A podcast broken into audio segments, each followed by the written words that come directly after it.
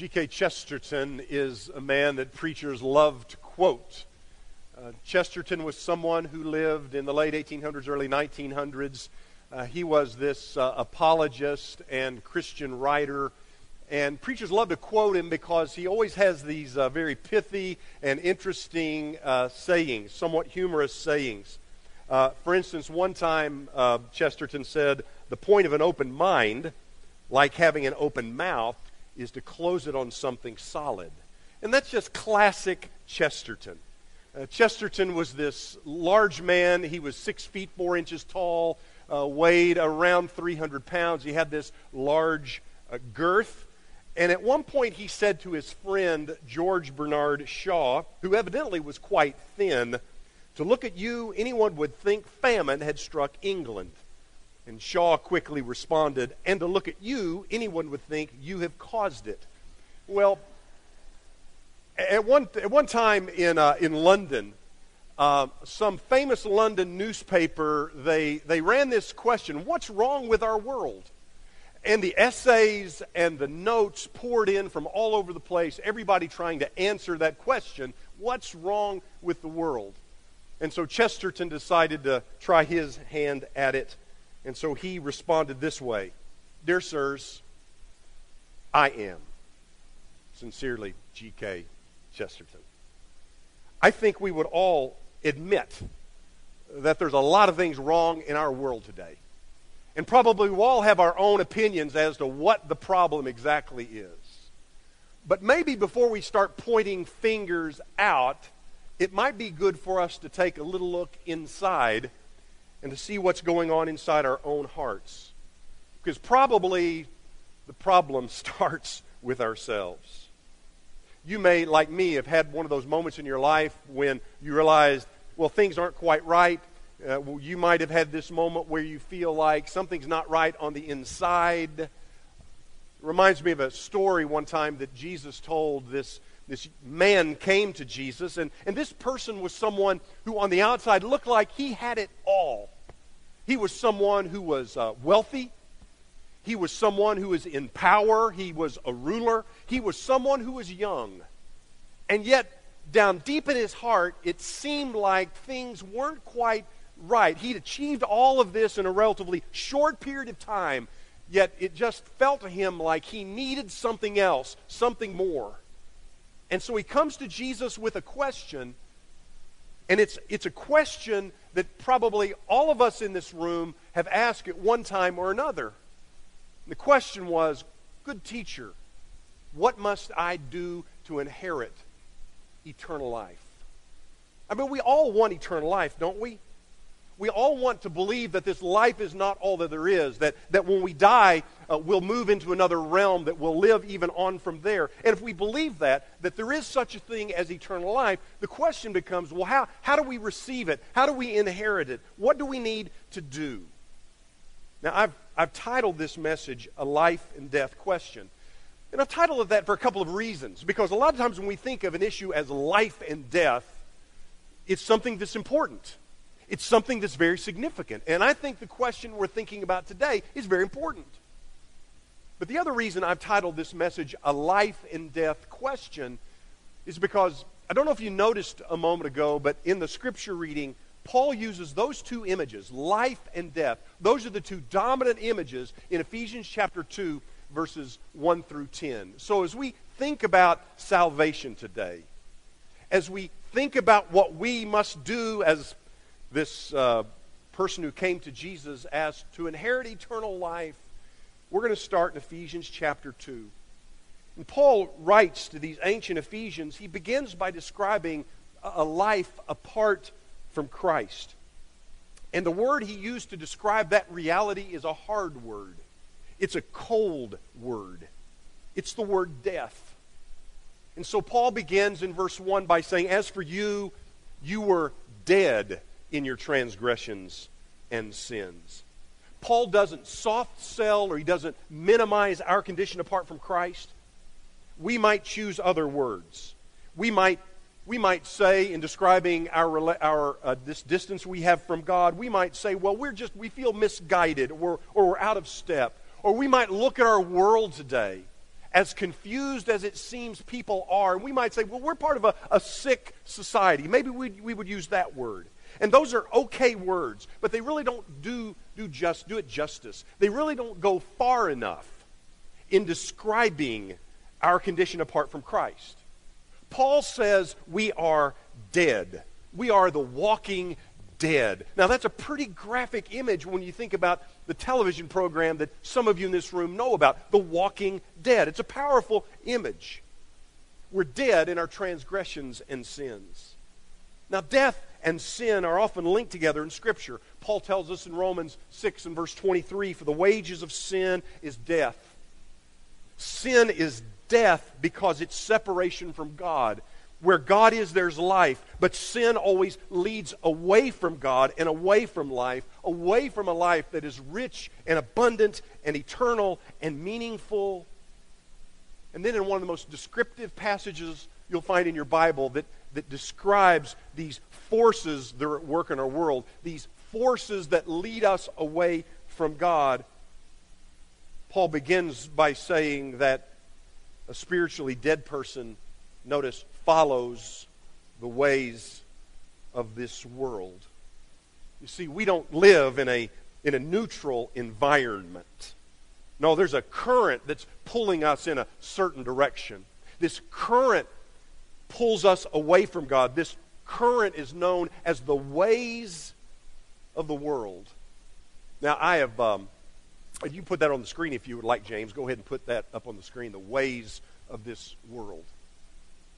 Uh, now, I've described it this way before. You've heard me talk about the ways of this world, what exactly this is, how that we're not a, a part of a world that's neutral. Some might want to think of it like that, that we're just a part of a neutral world. You know, no, no, we're a part of a world that has a certain pull, that has a certain tug. Here's how I like to describe it.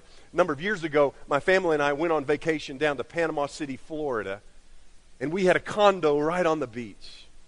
And I remember early one morning, my family didn't like to get up early, but I did. So I got up early, and I like to walk out on the beach. I opened my door, and I just walked straight out that door. And it wasn't very far till I was out on the beach, and I walked straight out into the, to the ocean. And you know how it is on the ocean. You can walk a little ways, and the water is up to your knees. And then you walk a little further, and the water's up your waist. And you walk a little further, and the water is up to your chest. I walked straight out toward the horizon. And I got out there a while and I was in the water early in the morning. I turned around to look at my condo. Would you believe somebody had moved that condo? The condo was not right behind me. Why is that? Well, the condo hadn't moved. I had moved. I thought I was walking straight. I thought I was walking straight out toward the horizon, but there's a, a it was a powerful but subtle pull, and it was moving me to the side. I thought I was walking straight, but it was moving me to the side. And I thought that's a pretty good description of the ways of this world. This world is not a neutral place. There's a power that is at work, and it's moving us. And if we don't have our eyes on Jesus and our mind in the Word of God, we'll let this world push us in a certain direction. And so that power, Paul wants to say, is at work in this world. But Paul also mentions another influence and this influence is known as the ruler of the kingdom of the air. You see, a spiritually dead person follows this ruler. If you take this book seriously, you'll take the idea of a real and literal Satan seriously. Satan is more than an evil influence, he is a personal power. Jesus took Satan seriously when he walked this earth. John tells us in 1 John chapter 3 and verse 8 that that the reason the Son of God appeared was to destroy the devil's work. And although the ruler of this air has been, has been, of this world, has been defeated by Jesus on the cross, he will not surrender without struggle. He continues to make his powerful influence known. The work of the devil is simply to lead us away from life to death. And we look at some things going on in our world. We look at some people who've been in, involved in our, in our world, in world history. And there's no other way to describe their influence than to believe that there is a literal and real Satan. And if all this isn't enough, there is one other force at work. And Paul calls this the cravings of our flesh. You see, humankind is spinning out of control because of this inner compulsion we have toward evil. This enemy is called the flesh. This is the enemy within. This is our fallen, self centered nature that a spiritually dead person gives into. This, this is the death principle at work. This is giving over to things that feels right or seems right without understanding what the Word of God says about a particular thing. And again, Paul says this, this leads to death. The cravings of our flesh. This is the person who's unredeemed. This is the person who's just living life, doing what comes natural. This is a person who's doing what seems natural and normal to this person without understanding the will of God. Paul tells us that outside of Christ, we're not merely misguided, we're not merely sick. No, in fact, he says, outside of Christ, the image that Paul uses is we are dead. And the truth of the matter is, until we smell the stench of our own death, we'll have little motivation to seek the one who truly offers life. Now, all this talk about death, I, got to be honest with you, it's, it's quite depressing. And yet, although we deserve the wrath of God because of the sin that we have committed, understand there's another possibility. You see, God's desire for us is, is that He would have a relationship with us, that that relationship would one day would be restored, would be made right. He wants to save us. And so Paul tells us in verse 4, and this is a beautiful passage of Scripture. And let's go ahead and put it up on the screen, James. But because of His great love for us, God, who is rich in mercy, made us alive with Christ, even though we were dead in transgressions and sins. That little word but is so important because the word but suggests there's another possibility. But because of his great love for us, do you realize how deeply God loves us? We talked about that last week. We saw how that God takes a personal interest in every one of us. When God thinks about me and when God thinks about you, when God thinks of all of us, his heart beats fast because God wants more than anything else to have a relationship with us. But because of his great love, notice how that love is described God's great love. God has great love for us, but also God's mercy is rich. In the Old Testament, God is described as one who abounds in mercy. God holds back some things. God lavishes us with blessing. God loves us. God is a God of grace, but God is also a God of mercy. God holds back from giving us what we deserve at times because He loves us so deeply because God's love is great and his mercy is rich. What has he done? Well, notice what Paul says in that verse that's on the screen. Paul's reminding these Ephesian Christians of his past action. What has he done? He has made us alive with Christ, even though we were dead in transgressions and sins. Here's how the noted theologian R.C. Sproul describes it. I, I, love how he puts this into proper perspective and gives us a better picture of this. Sproul says God doesn't just throw a life preserver to a drowning person. No, God goes to the bottom of the sea, pulls a corpse up from the bottom of the sea, takes that corpse and, and puts the corpse on the bank and breathes the breath of life into that corpse and makes him alive. That's what God does for us. And so that begs the question well, how do we go from death to life? Or to put it another way, how do we experience salvation? And so Paul hints at it in verse 5 when he says, It is by grace you have been saved. How are we saved? By grace. But then he gets even more explicit in verses 8 and 9 of Ephesians 2. Now, you're familiar with this verse. If you're if you've been around church at all, you, you've heard Ephesians 2 8 and 9. Arguably, these two verses are, are maybe uh, two or three most familiar verses in your Bible. Maybe John 3:16, we could say that's probably the most familiar verse. Everybody knows John 3:16. If you hang out in churches of Christ, you know Acts 2:38. That's a very familiar verse to you. Ephesians 2:8 and 9 is very familiar. And it goes like this, "For it is by grace you've been saved through faith, and this is not from yourselves, it is the gift of God, not by works, so that no one can boast." And as you read those two verses, there are two key ideas that emerge that are really, really important as we think about this gift of salvation. And the first word is grace. It is by grace. Salvation is this marvelous gift. When you think of the word grace, just think of gift. Think of this gift that you can't earn and you do not deserve. Now, I used to have a certain view of grace.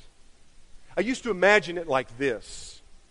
Um, if, if perfection is, is 10 on a scale of 1 to 10, then I imagined that if, that if I went to church and I gave a little money and I tried my best to live a moral life and I listened very carefully to the sermon and I even encouraged the preacher and, and I did good things and you know I had all this list of stuff. If I did all of that, then, then maybe I would get to a 7 or 8.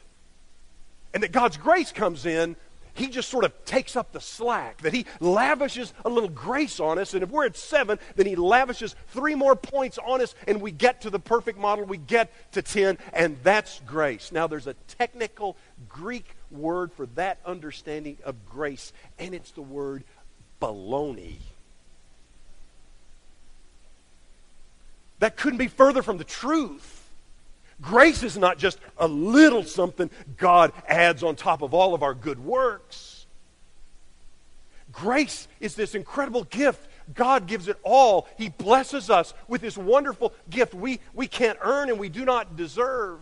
It's all from Him. The Old Testament prophets would talk about our works and our righteousness as, as filthy rags. And when I have this view of God's grace, that it's all God's grace, when I realize that, it wells up within me this, this wonderful spirit of thankfulness. And it makes me want to live for Him. It makes me want to be a better man than I am because of God's incredible grace. Salvation is by grace. But notice he says it is through faith. Faith is the conduit, faith, faith is the channel, the pathway for grace. Faith is the way that I receive this wonderful gift. Faith is the human response to the divine initiative of salvation. I like how one writer put it. It is the answer of a walking corpse to the Son of God's come forth. What does faith look like? You see, there are some people in our world who, who think, and a lot of religious people, who think that faith is like, it's like mental assent. It's like thinking something in your brain. That's what faith is. But, friends, I want you to know a faith that saves is a faith that obeys. What does biblical faith look like? It's trust. So we have this beautiful picture of this in Acts chapter 16. Paul and Silas, they've been preaching the gospel, and as a result, the city is stirred up, and so Paul and Silas are put in jail. And Paul and Silas don't react like a lot of people react when they're put in jail. A lot of people, they're put in jail, they start complaining and they start talking about how that they're innocent and I can't believe God allowed this. That's not Paul and Silas. Paul and Silas, it's midnight now, and what are they doing? They're praying and singing praises to God. And then suddenly this incredible thing happens. God acts, and then there's this miraculous earthquake. And the, the doors fly open, and the foundations of the prison shake, and the prison guard, he's, he thinks, uh oh, all the prisoners have gone. He's about ready to take his life. But Paul and Silas says, don't, don't harm yourself. We're all here. And so when he finds out that everyone was still there, this jailer comes to Paul and Silas. And this jailer asks a very significant question. Maybe it's a question that some of you have this morning. He puts it like this in Acts 16:29. Sirs, what must I do to be saved? How can I experience? That's what we're talking about today, salvation. How can I experience salvation? And notice what Paul and Silas said to him in verse 31. Believe in the Lord Jesus and you'll be saved, you and your household. That's what faith is. Faith, notice, it's not to believe something about, but it's to believe on the Lord. I love what happens next. Paul and Silas, it says they preached the word, they spoke the, the word of the Lord to him and to the others in the jail. And the jailer is just so thankful for all that he's learning, for all that's happened. He, he washes their wounds remember Paul and Silas, that they'd been beaten within an inch of their death. Now, this jailer, he washes their wounds. He's so grateful for what's happened. And then it says, and then immediately, immediately, he and all his household were baptized. That's Acts 16 33. The jailer brought them into the house and set a meal before him, before them. And it says this next, and finally. He was filled with joy because he had come to believe in God. He'd come to believe in God. What does faith look like? What does it mean when you say, I believe in God? It's active trust. It's trusting Christ enough to confess Him. It's trusting Christ enough to say, I was once going in that direction, I'm going to go that direction. That's called repentance. It's trusting Christ enough to go down in water and be baptized and receive the Holy Spirit and the forgiveness of your sins. Paul says in Ephesians 2 8 and 9, by grace, it's a wonderful gift. By grace, through faith, we're saved. I remember it so well. I'd been to Bible camp. I lost my Bible, but I found a girlfriend, so it wasn't a bad, bad week. And really, that week of Bible camp um, was really, really important to me in a lot of ways. I heard the Bible that week came alive for me. I was 13 years old. The Bible came alive to me. And, and I walked away from that experience having good Bible teachers and having a lot of fun more, more fun than, than I can ever imagine have, having.